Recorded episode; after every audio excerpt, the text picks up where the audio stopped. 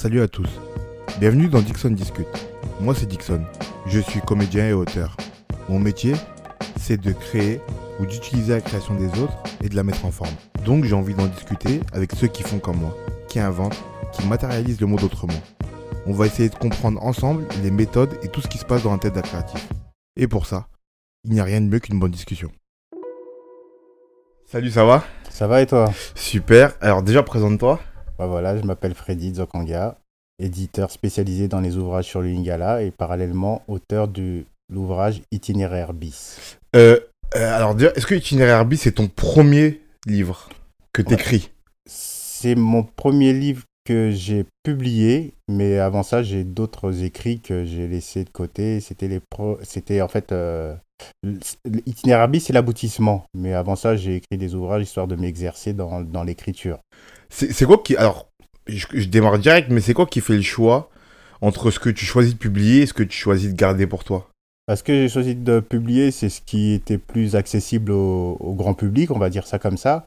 Et ce qui était plus intime, c'était en fait des écrits, des réflexions sur la vie de la société. Et c'est des choses qui sont intimes qui constituaient mon livre mon livre intime, quoi, ce qui m'a permis d'amener... Donc, quand tu dis plus accessible, en fait, c'est plus intime pour toi, mais pas plus accessible au sens où c'est pas compréhensible pour les gens. Oui, mais justement, ce qui est intime n'est pas forcément compréhensible par les gens, parce que c'est des choses qui étaient liées à la réflexion, des réflexions sur la société dans laquelle j'évoluais et ce que je voyais. J'arrivais des fois à m'interroger sur pourquoi les choses se passent comme ça.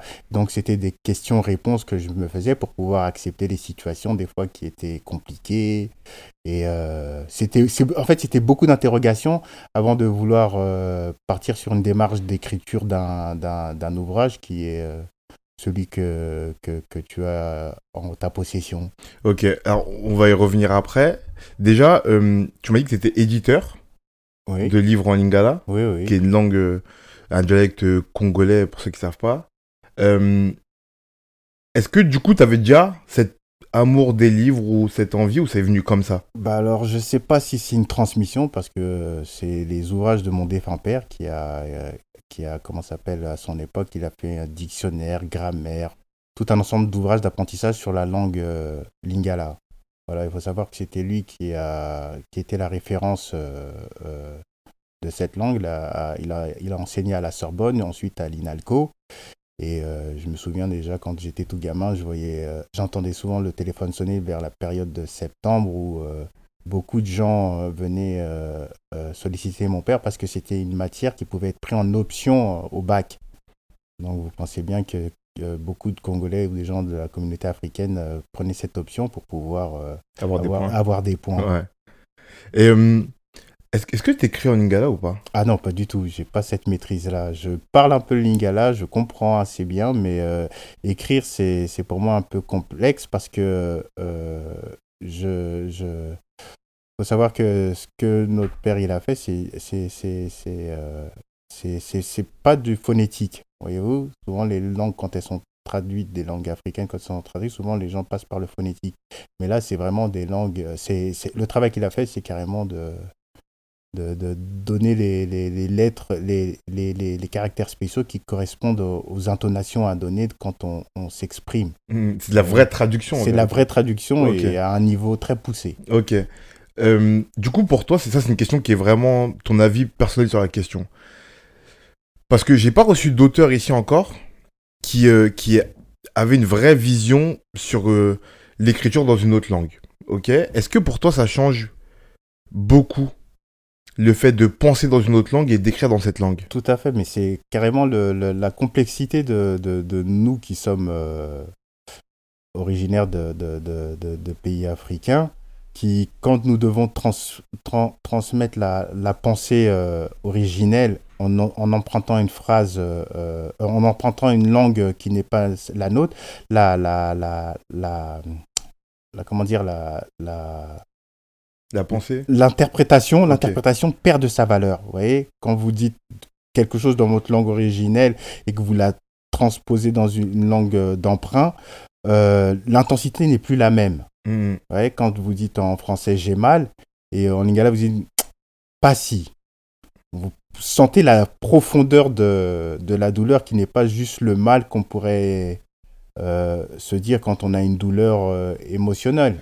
Alors, j'ai une autre question, parce que c'est ça que là, je me dis quand tu me dis ça. Il y a beaucoup d'histoires. Quand je dis d'histoire, c'est au sens de récit. En Afrique noire, dans plein de pays d'Afrique, qui sont en fait des récits qui se transmettent oralement. Ok. Mm-hmm. Est-ce que du coup, c'est pas juste des...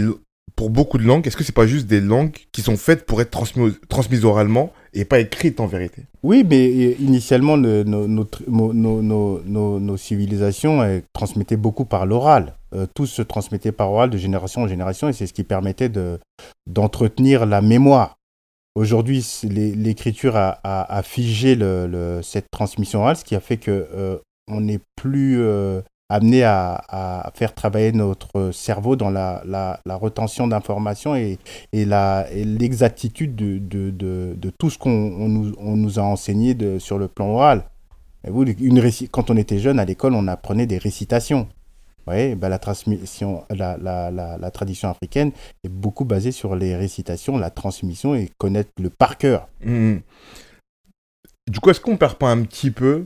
Parce que ce que tu dis, c'est archi vrai et archi intéressant, c'est que comme c'est des récits qui sont transmis oralement, il y a tout ce qui va avec l'oral, c'est-à-dire les intonations, les mimiques peut-être de visage, enfin, il y a plein de trucs qui vont avec. Est-ce qu'on ne perd pas un peu de...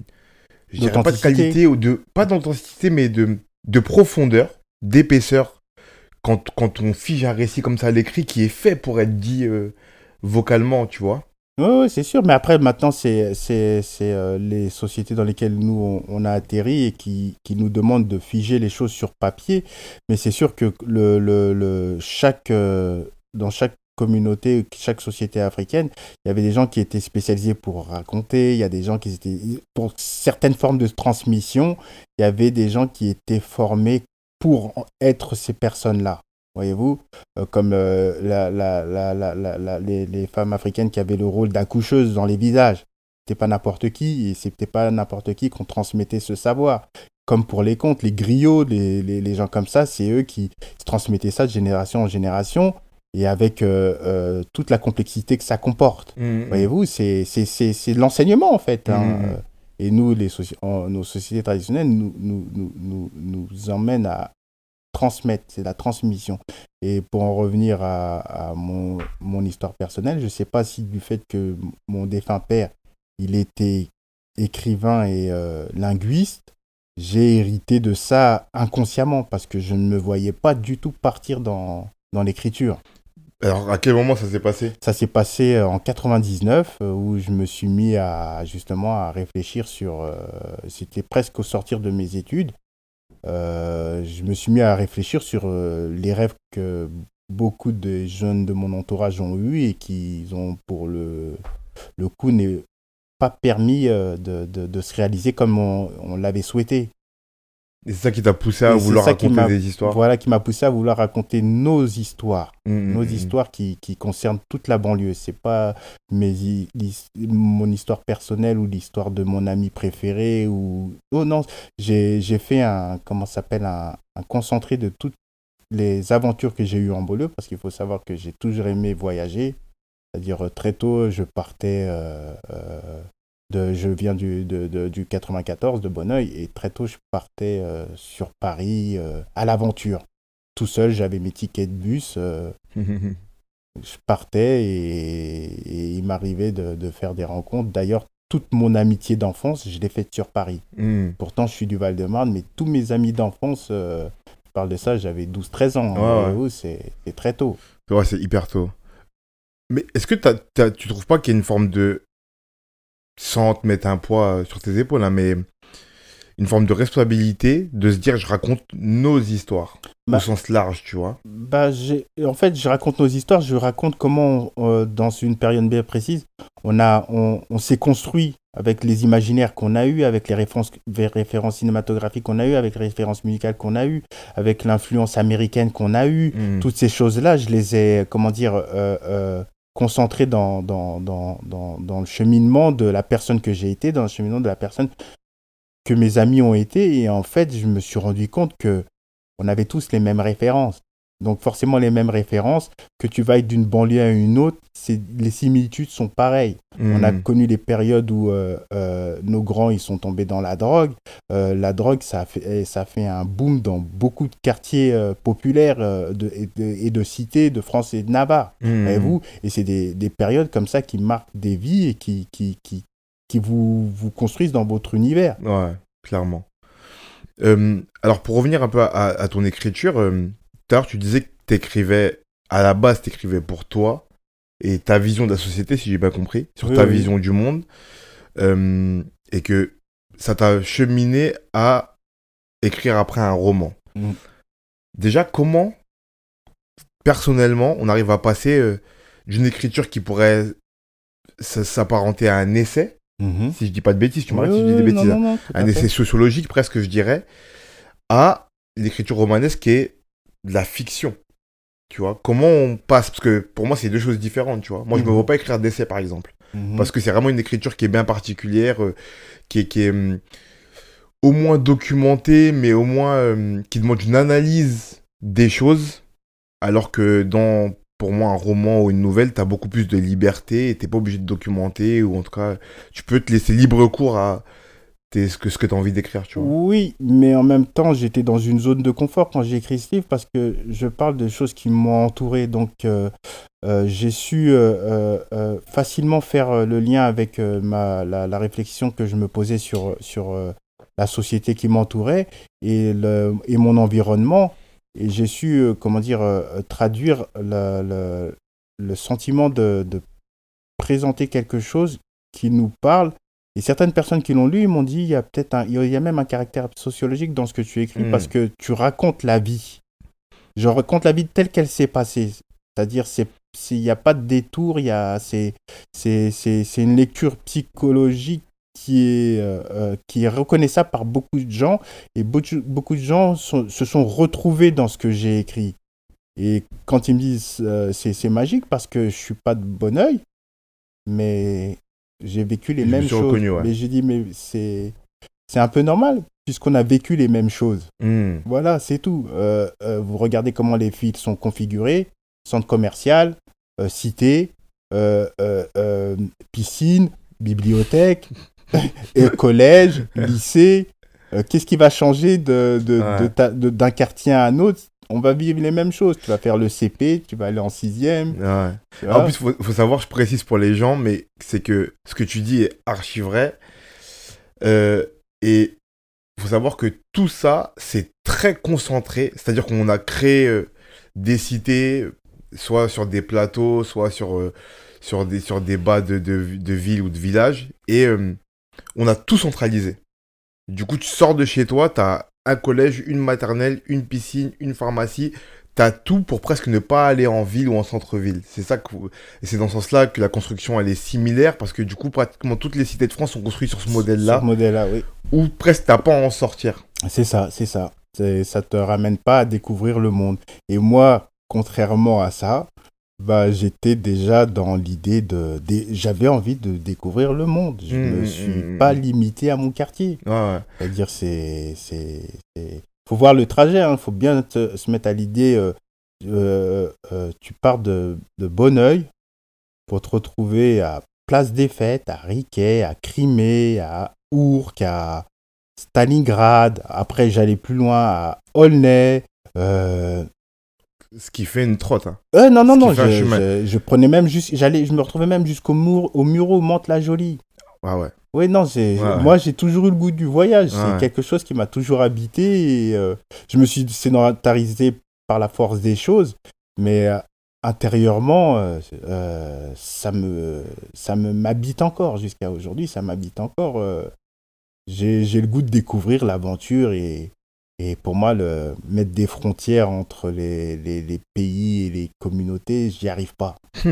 C'est le débat du moment. On va pas politiser ici, mais moi, c'est quelque chose que... Non, mais je suis d'accord avec toi. Mais, en fait, deux choses.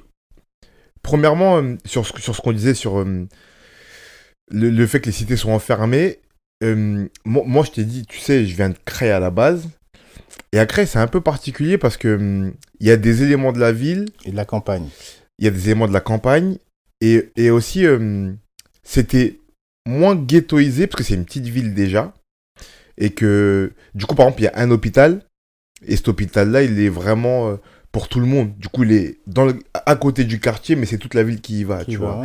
Il y a des, la piscine est pas au quartier, elle est dans le bas de la ville, parce que la ville n'est pas très grande, tu vois. Il y a plein de trucs comme ça qui font que c'était un peu différent. Mais moi, je me suis rendu compte de ce truc, c'est quand j'ai vécu à Amiens, qui est une ville de province près du nord de la France. J'ai vécu pendant 1 an, et l'appartement que j'ai trouvé là-bas, c'était dans un quartier. Et j'ai été frappé par ce truc-là. C'est que vraiment, où j'habitais, je te jure que, genre, il y avait un mini-centre commercial, tu vois, en bas de la cité. Du coup, tu avais les boulangers, les bouchers, les épiciers, le Carrefour, le Franprix, nanana. Tu avais l'hôpital de la ville qui était collé à la cité. T'avais le grand centre commercial de la ville qui était un grand carrefour qui était dans la zone industrielle qui était collé à la cité, vu que c'était l'extension des villes, tu vois. Et au sein du quartier, t'avais un centre social, t'avais SOS médecin, t'avais la piscine, t'avais un stade de foot, t'avais un centre de radiologie. Du coup, les mecs, le seul truc qu'ils avaient pas, c'était Footlocker. Du coup, les mecs du quartier, les seules fois où ils descendaient, parce que c'était en haut de la ville, les seules fois où ils descendaient en ville, c'était pour aller à Footlocker. D'accord. Et je me suis rendu compte de ça, parce que moi, j'étais à l'époque, je reprenais mes études, du coup, j'étais à la fac, et la fac est en centre-ville. Enfin, il y a des éléments de la fac en centre-ville, sinon elle est de l'autre côté de la ville, à Amiens Sud. Mais je me rendais compte de ça, c'est que moi, tous les jours, du coup, j'allais en centre-ville, mais il y avait des mecs de là où j'habitais, je les connaissais pas, parce que j'étais là-bas pour 1 an, du coup, je connaissais pas grand monde, tu vois. Mais je voyais que les mecs n'allaient jamais au centre-ville. Moi, je prenais le bus, je voyais que les gens qui étaient étudiants qui devaient aller à la fac, ou les vieux qui travaillaient en centre-ville, les gens qui travaillaient en centre-ville. Sinon, les mecs du quartier, ils restaient au quartier, mais même pas forcément par plaisir, c'est qu'ils se disaient, ben, on va y trouver quoi ? On a tout ici, en fait. C'est-à-dire que je vais chez les médecins, je vais à SOS médecin, c'est à 10 mètres de chez moi, mais littéralement, sans caricaturer. Il me prescrit une radio, à 20 mètres, il y a la radiologie. Tu vois, je veux faire des courses pour la semaine, soit je vais au petit carrefour à 10 mètres, soit je fais 50 mètres, j'ai le grand carrefour. Je veux aller à la piscine, je sors pour aller faire du foot, ben, il y a un grand stade de foot. Et ça m'a frappé. Moi qui viens de cité, ce truc m'a frappé parce que c'était vraiment construit pour encloisonner les gens, enclaver les gens, c'est ça, tu vois. Non, mais les cités comme ça, elles sont pensées comme ça, oui, pour pas que le type de résidents qui y vivent viennent voir ce qui se passe ailleurs. C'est un peu comme on peut le voir dans la présentation de l'Afrique en général. Nous-mêmes qui sommes africains, avec l'enfance qu'on a eue de par les clips qu'on a vus avec We Are The World, les choses comme ça. J'ai de la famille qui vivait en Éthiopie. Quand moi j'étais petit, j'avais les références de l'Éthiopie avec les enfants. Sacs de riz, les enfants pleins de mouches, pleins de mèches. Je me suis dit, ah non, c'est pas beau de vivre là-bas. Et quand j'ai eu à voir des photos de l'Éthiopie, quand ma famille qui travaillait pour l'ambassade, qui nous ont envoyé des photos, je me suis dit, mais attendez, toute mon enfance, j'ai grandi avec l'image de l'Éthiopie comme un pays dévasté par la misère, quoi. Clairement. Et c'est de la verdure à perte de vue. C'est magnifique, l'Éthiopie. Vous voyez, quand c'est vraiment les constructions qu'on fait. Qu'on crée comme ça sur le plan psychologique, ça nous fausse de nos origines et de nos sources. Et aujourd'hui, on va pas revenir sur l'Afrique comme on nous l'a vendue pendant les années 80 jusqu'à là. Et on comprend bien que c'était un jeu du mensonge pour pas que nous-mêmes qui avons immigré ici dans des conditions qui sont un peu... on va dire triste, parce que c'est souvent réfugiés politiques, fuir la guerre, des choses comme ça qui nous ont amenés à nous retrouver en Europe.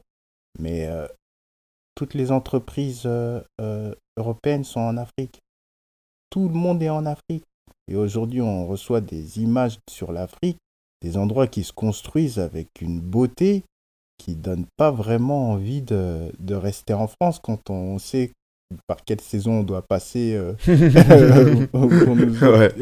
Et oui, et on se pose plus de questions parce que maintenant on a compris l'envers du décor. Mm. Voyez-vous, on vous dit de ne pas aimer un endroit qu'on vous montre comme ça, mais quand vous arrivez à comprendre que dans cet endroit-là qu'on vous présente comme ça, il y a des choses qui s'y passent, et il y a des beautés qui sont lorgnées par beaucoup de gens et dont on n'imagine pas l'idée. Ouais. Ouais, on n'imagine pas l'idée. Clairement. Pourquoi le choix de l'écriture ? Je dis ça parce que tu sais que bien souvent, et malheureusement, le moyen le plus facile de s'exprimer quand t'es issu d'une périphérie urbaine, pour pas dire une banlieue, c'est le rap, la musique en tout cas. D'accord, mais il passe par l'écriture. Ça passe par l'écriture, mais... Excuse-moi, c'est vrai, t'as raison. Pourquoi le choix de l'écriture romanesque, en tout cas de livre, tu vois ? Alors que t'aurais pu choisir cette forme de poésie-là qui est la musique, ou le slam qui s'est démocratisé à un moment, enfin... Il y a des formes qui sont prépondérantes et dominantes dans les quartiers, au niveau de l'expression. Pourquoi, toi, quand tu t'es dit « je veux raconter cette histoire-là », ben, tu t'es dit « je vais passer par ce cheminement-là pour l'écrire ». Bah, je me suis dit que je vais passer par ce cheminement-là par l'écrire parce que peut-être que les prémices de l'écriture venaient du fait que comme je me posais beaucoup de questions sur la vie en général, bah, il m'arrivait d'écrire pour essayer d'avoir des réponses. Je dirais que l'écriture, ça a été peut-être, c'est peut-être un exutoire, je sais pas, hein, parce que je me considère pas comme un écrivain. Mmh. Tu vois, j'ai écrit une histoire.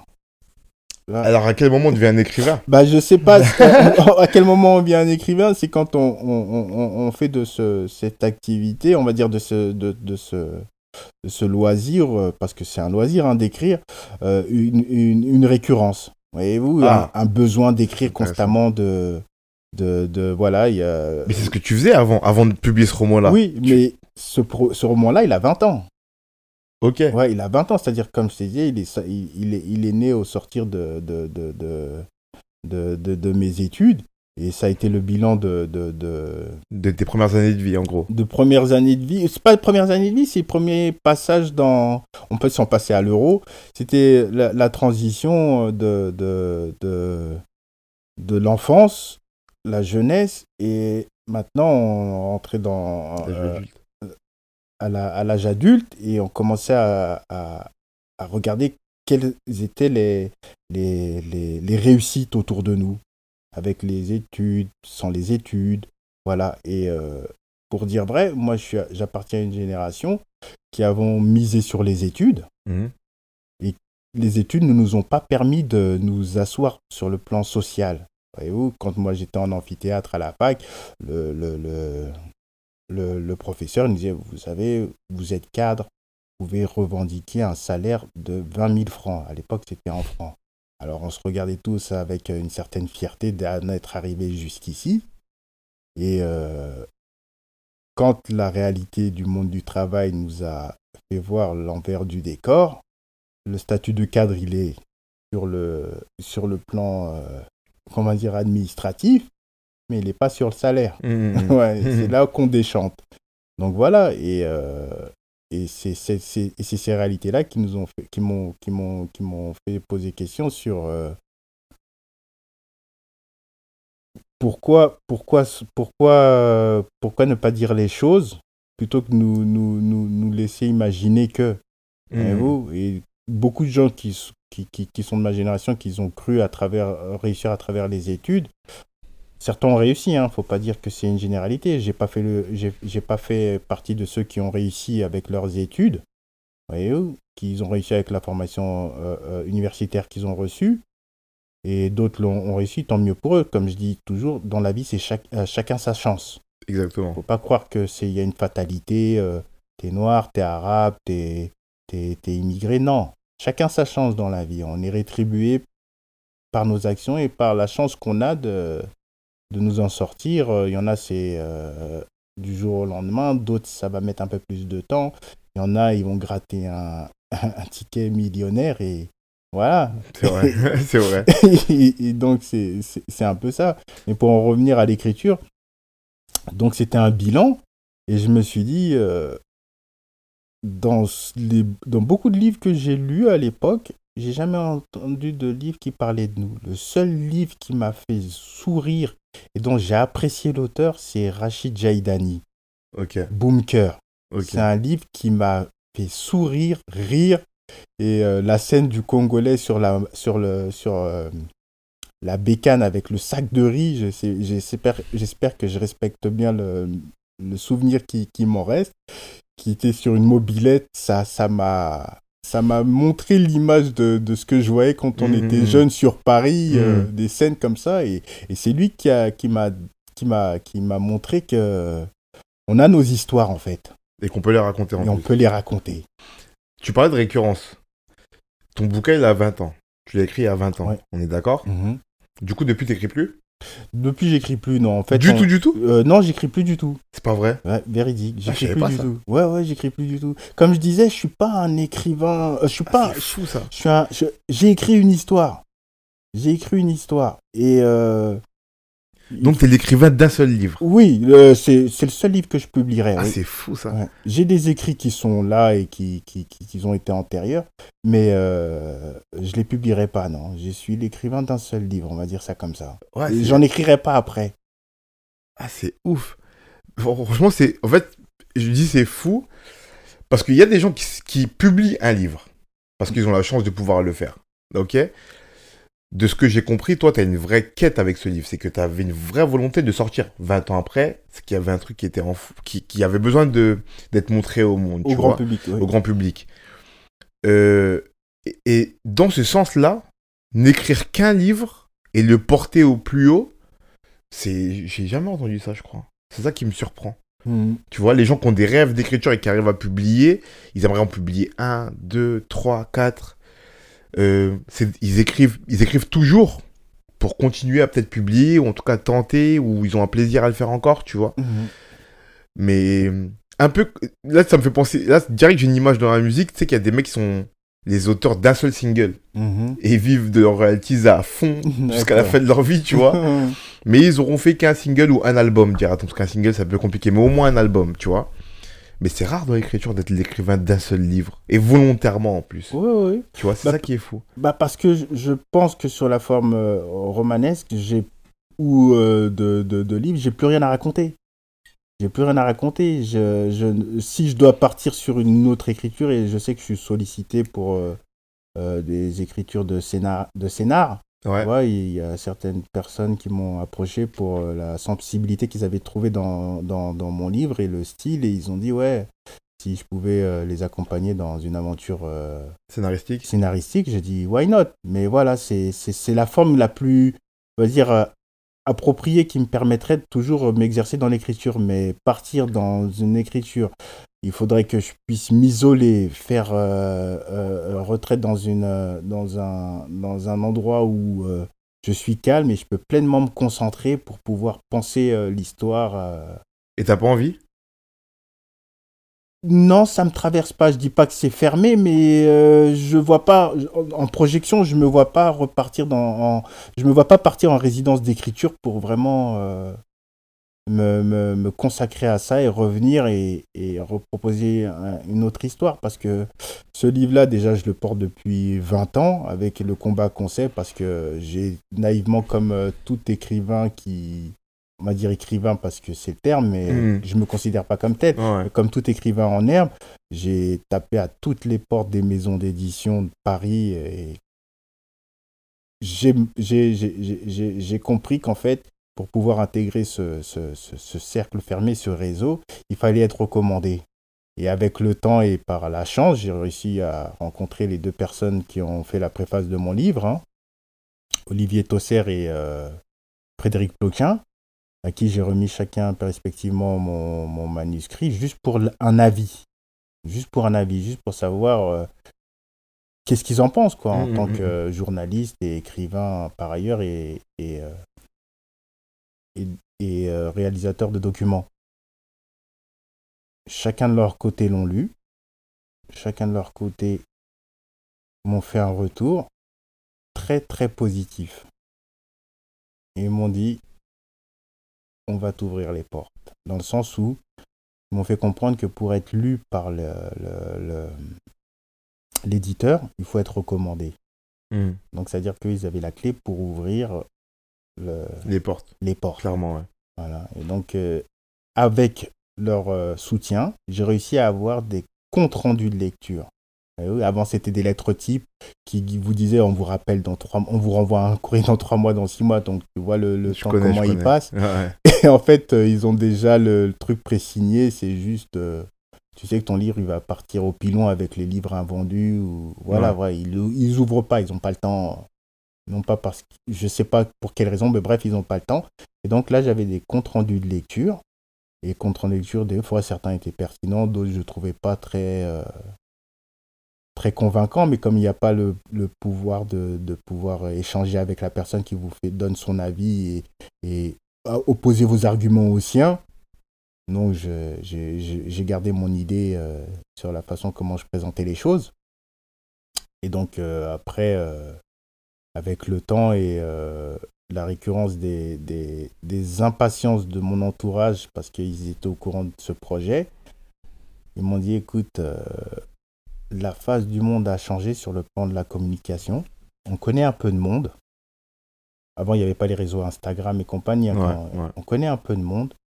Mets-le en place, ton bouquin, sors-le. Et on va démarcher par nous-mêmes. Et c'est comme ça que ça s'est fait. Et pour un premier livre, au vu des retours que j'en ai eus, je ne me considère pas du tout comme un écrivain. Et je peux vous dire que j'ai été moi-même agréablement surpris de l'effet que ça a procuré. Mmh. Toutes les personnes qui ont la chance de lire mon livre, j'aurais demandé de toujours, parce que j'ai créé une chaîne YouTube, et de mettre sur le teaser principal leur avis en toute honnêteté. Hein. J'ai aimé, j'ai pas aimé, pourquoi j'ai aimé. Au moins que je puisse moi aussi me faire une idée de ce que je propose, parce qu'en fait, c'est ça la difficulté pour un écrivain, c'est de se faire comprendre par son lecteur. Ouais, c'est le plus dur. Et on n'est pas compris sous les mêmes latitudes. Exactement. Et vous, selon les parcours des uns et des autres, on n'est pas vraiment perçu de la même façon. Et ce qu'il en ressort de tous les commentaires, c'est je vous le laisse découvrir par curiosité. Si vous allez sur la chaîne Itinéraire Bis Roman sur YouTube, sur le teaser principal, vous allez découvrir ce que les gens en disent, plutôt que de moi, j'en parle à leur place. Si c'est un roman qui date d'il y a 20 ans, que tu as eu tout un processus pour le sortir, tu as mis combien de temps à l'écrire réellement ? 6 mois. À l'époque, ça t'a pris 6 mois. 6 mois, ça m'a pris. De 8h du matin, quand j'ouvrais l'œil, jusqu'à des fois 23h, minuit, 1h, 2h du matin. 6 mois d'intense travail. Et comme tu n'es pas édité à l'époque ? Parce qu'il faut savoir que quand on est édité, j'explique ça pour les gens, mais quand on est édité, enfin quand on envoie son manuscrit à un éditeur, qu'il accepte le manuscrit, qu'il propose de pouvoir le sortir, souvent il y a une phase de relecture où il te fait des retours et tu as peut-être des choses à modifier et tout. Quand on n'est pas édité, on n'a pas ça. Mmh. Est-ce que tu as eu un travail après, émanant de toi-même, de vouloir retravailler ton manuscrit ? Ah oui, tout à fait. Ça t'a pris combien de temps ? Bah ça m'a pris combien de temps ? Ça m'a pris... On va dire c'était sur des choses... ça a été suite justement au compte-rendu de lecture de maisons d'édition pour lesquelles j'ai pu avoir ce retour, que je me suis penché sur leur critique. Pour retravailler un peu. Pour certains qui étaient pertinents. Hein, ouais, bien sûr, évidemment. Voilà. Évidemment. Mais quand je suis parti en résidence d'écriture pour continuer à le peaufiner, ouais, avec un ami qui est aujourd'hui décédé, qui m'a trouvé le titre de mon ouvrage, Abdelhafet Benofpan, pour ne pas le citer, et paix à son âme. Et j'ai pu... travailler avec une amie à lui qui m'a accompagné dans... Et ça, c'était combien de temps après le premier jet ?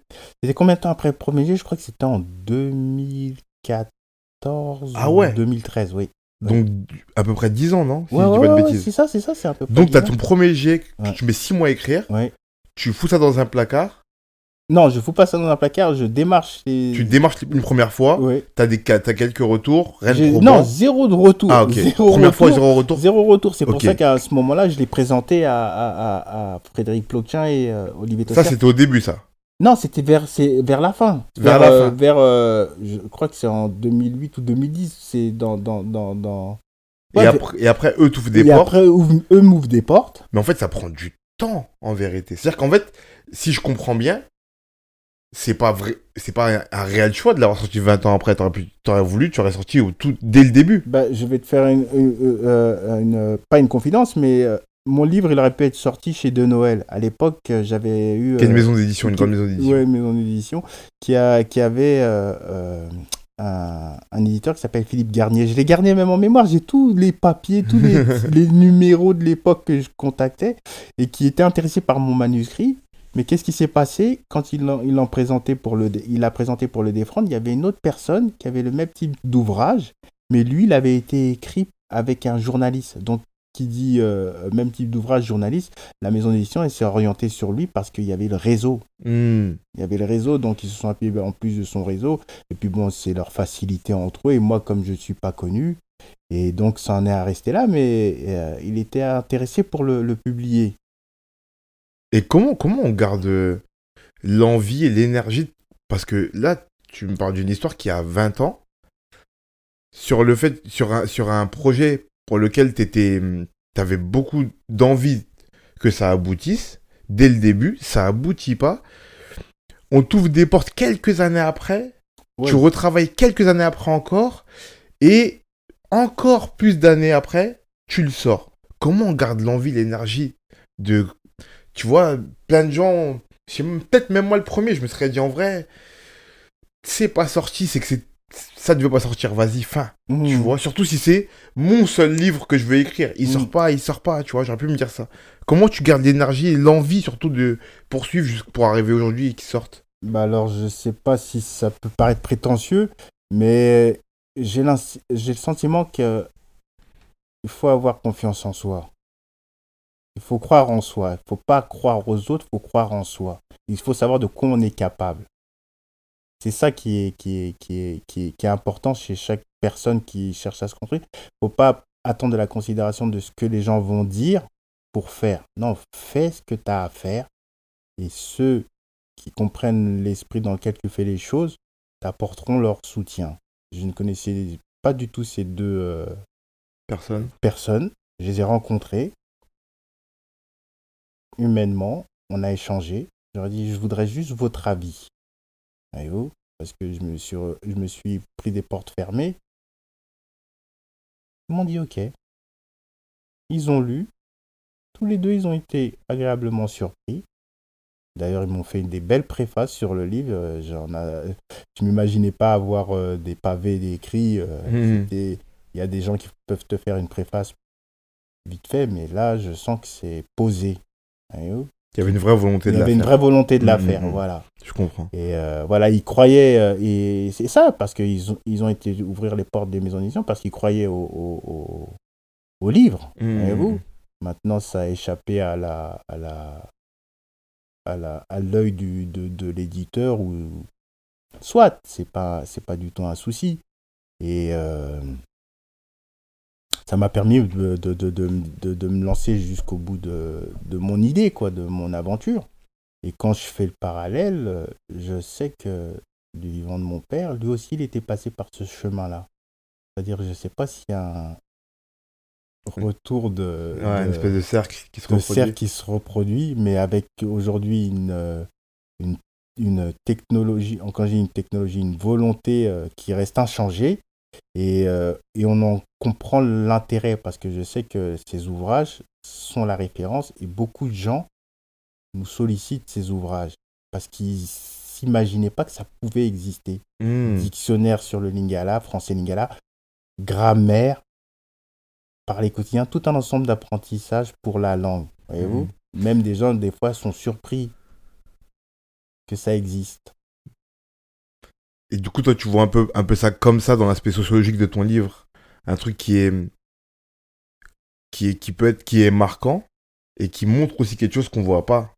que les gens, auxquels des gens n'ont pas accès, parce que comme tu dis, ces parcours-là ou ces histoires-là, pas tout le monde y a accès. Pas tout le monde y a accès, et il faut avoir une proximité avec les gens, en fait, il faut avoir grandi en banlieue pour comprendre ce qu'est la banlieue, il faut avoir fréquenté, faut avoir eu des amis qui ont eu des rêves atypiques pour comprendre quelle psychologie et quelle démarche pousse à emprunter cet itinéraire, sans jugement, hein. Moi, je suis une personne qui n'a jamais porté de jugement sur qui que ce soit, et ça a toujours été ma façon de voir les choses, et c'est aussi pareil, c'est une transmission de mon père.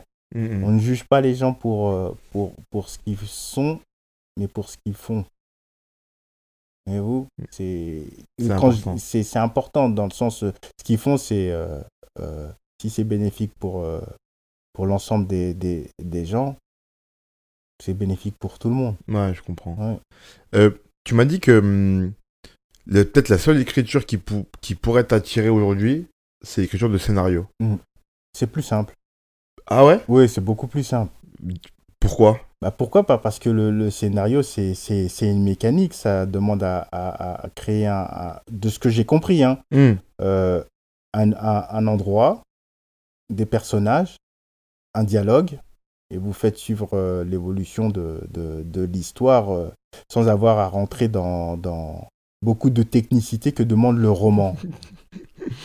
Ça me fait rire parce que j'ai eu cette discussion ici même avec Rachid Santaki, notre connaissance commune, qui s'est mis au scénario depuis pas très longtemps, et qui m'expliquait que c'était plus compliqué qu'il y pensait. Sachant que lui, c'est un auteur de romans à la base et qu'il écrit de multiples romans.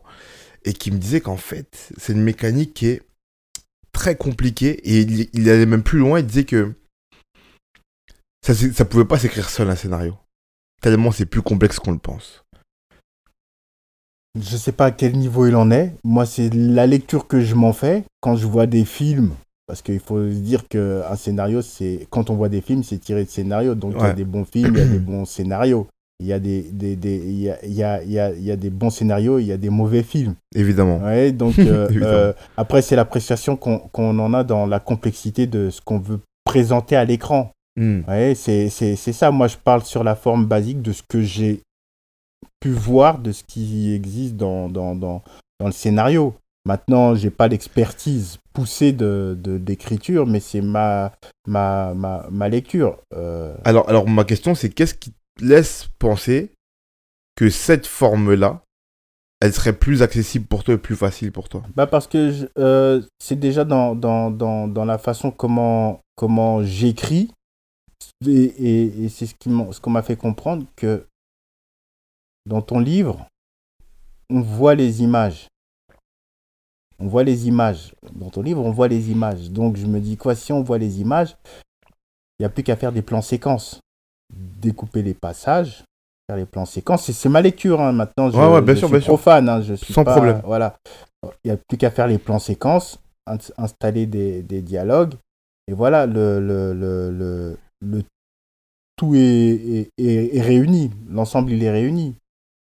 Maintenant, ça dépend de l'histoire qu'on veut raconter, qu'est-ce qu'on veut transmettre dans le contenu de son film, où on veut amener le spectateur. Hein, c'est toute cette nuance, et c'est tous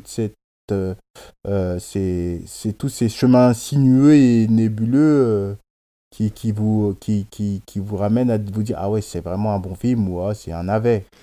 Alors, est-ce que toi, avec toute cette imagerie que tu as en tête et la manière dont tu penses l'écriture, tu pourrais être aussi réel? Réalisateur. Réalisateur, ouais. Jamais. C'est un vrai métier. Ça, par contre, pour moi, le coup réalisateur, c'est quelque chose qui demande, au-delà de la finesse de l'écriture et de l'articulation des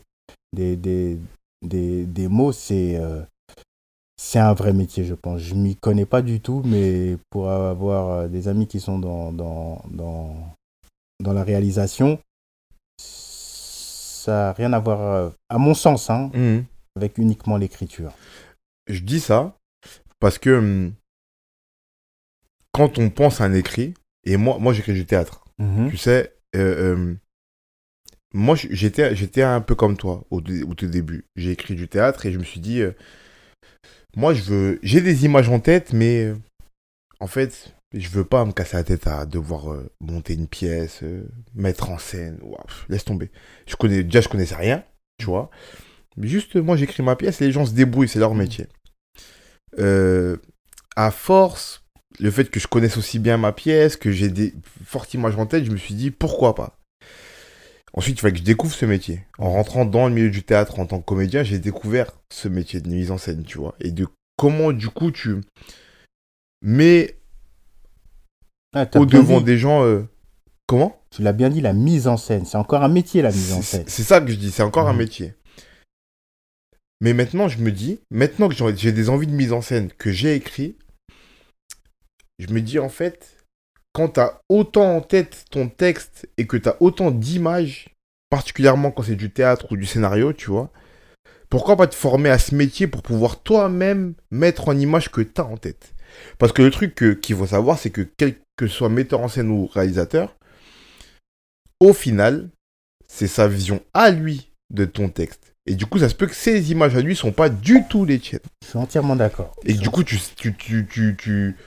t'es... T'accouches d'un scénario avec 1000 images en tête et que 2 ans après, ils sortent au cinéma et mais c'est pas... Mais presque, tu reconnais pas ton scénario. C'est les mêmes mots, mais...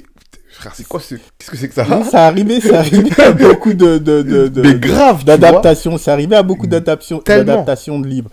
Moi, le livre de référence que j'avais lu à l'époque, c'était La ligne verte de Stephen King. Ouais. Je l'ai lu, c'était des tomes de 100 pages. Ok. Ouais, je l'avais vu, il faisait près de 600 pages, quoi, c'était des 100 pages à chaque fois. Quand j'ai vu le film, j'ai dit, ce réalisateur, il est exceptionnel. Ok. J'ai lu le livre, j'ai vu le film, j'ai dit non, waouh.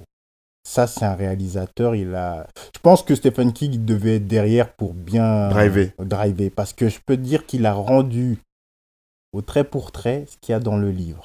Donc, il faut savoir que déjà, moi qui lis pas en anglais américain, il y a eu une traduction française. Déjà, ouais. Le traducteur français, il est notamment très fort.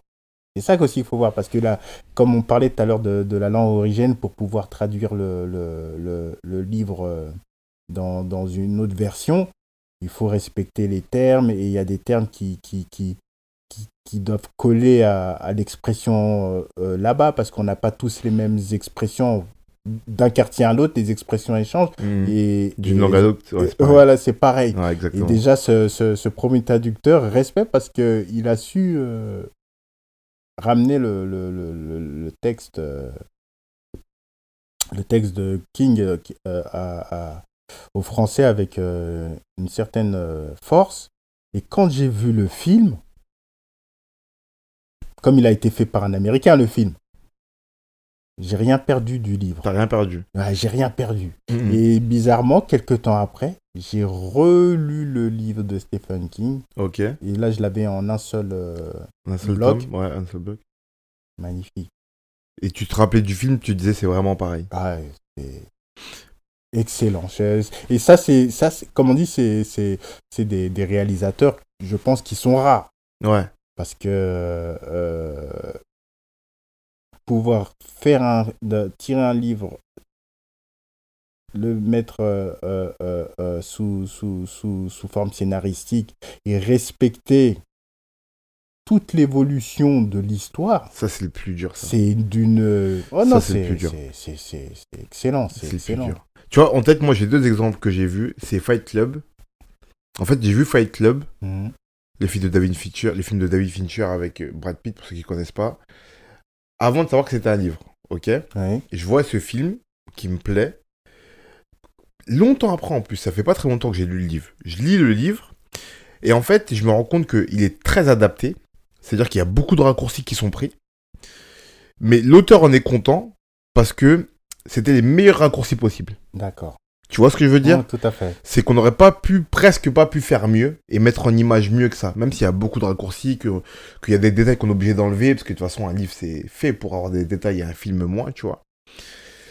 Et il n'y a pas très longtemps, il y a peut-être un an ou deux, je regarde une adaptation d'un de mes livres préférés, qui est Martin Eden de Jack London, qui a été adapté par des Italiens, et adapté de façon moderne. En plus, c'est un livre qui a été écrit au début du XXe siècle, du coup dans les années 1900, et il est sorti là, en 2000, je crois que je l'ai vu en 2019, je crois. Dans une histoire qui se passe dans les années... Je sais pas, c'est bizarre, un peu 80-90, tu vois. Mm-hmm. Du coup, c'est un film de 2019 qui raconte une histoire des années 80-90 qui est adaptée d'un livre qui a été écrit en 1900. D'accord. Tu vois, c'est plus le même livre.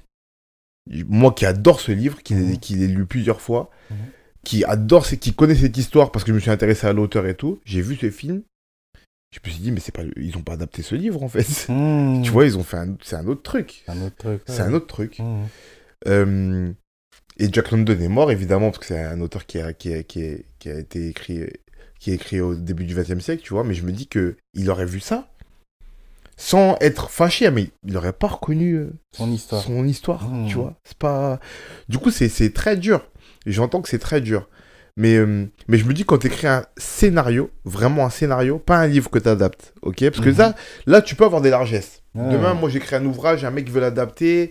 Ça ressemble pas tellement, j'aurais plus de complaisance parce que je me dirais, c'était dur en vrai d'adapter, tu vois. J'ai écrit 300 pages, raccourcir ces 300 pages en 1h30 ou 2 heures, tu vois. Je peux comprendre qu'il ait pris quelques raccourcis, quelques libertés. J'avais une idée en écrivant, mais à l'image, c'est pas vraisemblable, du coup, il l'a rendu comme ça. Bon, là, si j'écris un scénar, avec tout le plan en tête, le découpage technique en tête presque, et que le mec me pond un truc qui est à l'opposé de ce que j'ai fait... Ouais, le réalisateur. Le réalisateur, ouais. Parce que ça arrivait, hein. Ouais, ça arrivait. Et du coup, je serais en mode, mais pourquoi il a fait ça, tu vois? Ouais, des fois, t'as des nains qui ont des lubies comme ça, c'est eux qui payent, donc c'est eux qui décident de ce qu'ils vont faire. Ce qu'ils vont faire. C'est-à-dire, si toi, t'imaginais un petit gros et que lui, il voit une asperge, t'es obligé de te fier à l'asperge qui l'a décidé parce que c'est lui qui finance. Mais du coup, toi, dans l'idée, parce que tu n'as pas encore fait si je comprends bien, mais dans l'idée d'écrire un scénario, avec une idée bien précise, du coup, vu que tu t'écris en imageant, du coup, tu penses tes images à l'avance, ça te ferait pas peur, ça? De donner un scénario et qu'on en fasse tout ce qu'on veut? Ah, mais de toute façon... Je serais... si je présente un scénario qui est intéressé, je me mettrais à la production où j'essaierais d'être collé à tout ce que le réalisateur va faire pour qu'il respecte bien l'âme de mon... Comment ça s'appelle de mon scénario. Ah oui, c'est aujourd'hui... Aujourd'hui... Beaucoup de choses ont changé et je vois que les jeunes de quartier et autres, avec les technologies qui nous viennent, on peut faire des films même aujourd'hui avec un téléphone. Clairement. Donc, c'est-à-dire qu'un producteur, il a les moyens de vous trouver des financements pour faire quelque chose de meilleure qualité. Mais si vous êtes déterminé à faire ce que vous voulez faire, après, c'est juste une question de... Est-ce que vous faites les choses pour vous enrichir ou est-ce que vous faites les choses parce que vous êtes passionné? C'est ça qu'il faut bien mettre en exergue. Si vous le faites parce que vous êtes passionné, la qualité se verra. Si vous le faites en attendant d'essayer de gagner de l'argent et des prix et patati patata, la qualité se verra aussi. Comme on dit, il y a des puristes dans chaque domaine. Vous voyez, quand aujourd'hui on écoute du rap, les gens qui connaissent le rap savent que tout le monde ne fait plus du rap. Ouais, clairement. Voilà. Donc, c'est aussi simple que ça. Je ne me considère pas comme écrivain ni romancier. J'ai écrit une histoire. Maintenant, on peut l'appeler roman, polar, dans n'importe quelle catégorie de... Il n'y a pas de problème. Je n'ai pas d'ego avec ça, puisque je ne suis pas en sentiment de présenter « je suis un auteur ». Non, je ne suis pas un auteur. Je suis un auteur, certes, mais j'ai écrit une histoire. Je ne suis pas un écrivain. On clarifie bien les choses. T'as juste raconté une histoire. Ouais, j'ai juste raconté une histoire. Et la chance que j'ai, c'est qu'elle plaît. Ok. Voilà. C'est un bon retour parce que il faut accepter les critiques et j'ai pas fini de le présenter. Il faut accepter les critiques qui pourraient ne pas aller pas dans mon sens, mais accepter les critiques qui ne seront pas forcément flatteuses. J'accepte puisque j'ai proposé quelque chose, on a aimé, d'autres n'ont pas aimé, il faut tout pour faire un monde, tant que le respect y est, et, ça ne touche pas dans mon intégrité et autres, c'est de bonne guerre, mais on ne peut pas plaire à tout le monde, c'était l'objet d'une émission à l'époque. Voilà. La question que je me pose là, c'est est-ce que du coup, imaginons qu'on ne propose jamais d'écrire un scénario, ou que tu n'aies vraiment pas l'envie de te mettre en résidence d'écriture pour écrire un nouveau ouvrage, est-ce que c'est la fin de ta vie artistique ? Si c'est la fin de ma vie artistique, je ne sais pas sur quoi, je sais pas de quoi demain est fait. En tout cas, sur le plan artistique, je peux pas dire que j'arrêterai de proposer ce qui me passe par la tête, puisque on me sollicite. Hein, on me sollicite par rapport à ce que j'ai présenté à travers l'ouvrage. On me sollicite, donc si sur le plan artistique, ça s'arrête, il y a la vie du livre qui a un but bien précis, parce qu'il faut savoir que mon souhait à travers ce livre-là, c'est ce que j'ai réussi avec quelques amis à moi qui me sont très proches, c'est de leur mettre dans la lecture. Il y a des amis à moi qui lisaient plus, ils m'ont dit pour toi, Freddy, je vais faire l'effort d'ouvrir ton livre. Et sache que c'est un gros effort, très très gros effort. J'ai même un ami intime que je ne vais pas nommer ici, qui lui n'arrive pas à lire. Je pense même à trouver quelqu'un qui me le lise, parce que c'est vraiment un frère, quelqu'un que je porte dans mon cœur, qui le lise, fasse un livre audio, et je lui offre le CD rien que pour lui. Tu vois, c'est vraiment quelque chose qui me tient à cœur. Et donc voilà, moi, c'est pour moi, j'ai déjà réussi la performance à laquelle je ne m'attendais pas, c'est que ce livre, il soit dans les gens qui m'ont fait des retours, soit bien accueilli. C'est déjà pour moi une belle réussite. J'ai réussi mon pari, on va dire plus, j'ai réussi la transformation si on est joueur de rugby. Voilà, j'ai réussi ma transformation. Maintenant, mais c'est pour ça que je dis, est-ce que maintenant ta vie artistique n'est pas terminée ? Tu as fait ce que tu voulais faire, tu l'as porté où tu voulais le porter, tu as eu les retours t'as eu les retours qu'il te fallait, bon ou mauvais, en tout cas tu as eu les retours. J'ai eu des retours, oui, j'en attends encore. Ouais. Et pourquoi, après, une fois que cette épopée-là est terminée, pourquoi ne pas tout arrêter artistiquement, je parle, bien sûr, tu vois. C'est pour ça que je pose la question. Je me demande, tu vois. Parce que ça, c'est ça que je ressens, moi, dans ton discours. C'est que tu avais une quête, c'était ce livre, tu as été au bout, mais de bout en bout, tu as écrit, tu as présenté, on t'a refusé. Vraiment une quête, tu vois. Tu as rebroussé chemin, tu as reculé pour mieux sauter, tu as continué, tu as persévéré. Il est arrivé que tu as eu ton grade, c'est-à-dire qu'il est sorti, que tu as eu des retours. Si je peux appeler ça le grade pour toi, tu vois. Ah oui, c'est le grade, ça complètement. Y est, tu as fait ta quête. Et si on part dans cette idée un peu chevaleresque, il y a deux types de chevaliers. Il y a les chevaliers d'une quête, imaginons la quête du Graal. Le jour où le roi Arthur trouve son grade, il arrête, en vérité. Le problème, c'est qu'il ne trouve pas, mais sinon, il arrête. Et il y a les chevaliers de plusieurs quêtes. C'est le mec qui ne peut pas rester à la maison. Ça veut dire qu'il cherche un Graal, il le trouve pas, il faut qu'il reparte encore chercher un nouveau truc, et puis il réexplore quelque chose, et puis il y reva, tu vois. Moi, tu me donnes l'impression d'être un peu le roi Arthur, tu cherches un Graal, t'as eu ton Graal, ça y est, finito, tu vois. Donc, peut-être que c'est terminé pour toi, cet aspect-là de ta vie. Oui, certainement, mais en même temps, comme il y a tellement de rebondissements, parce que avec un livre, j'ai compris que je suis rentré dans beaucoup de foyers. Ouais, donc, je suscite malgré moi des discussions et des réflexions. Et ces réflexions m'amènent à être sollicité pour des discussions.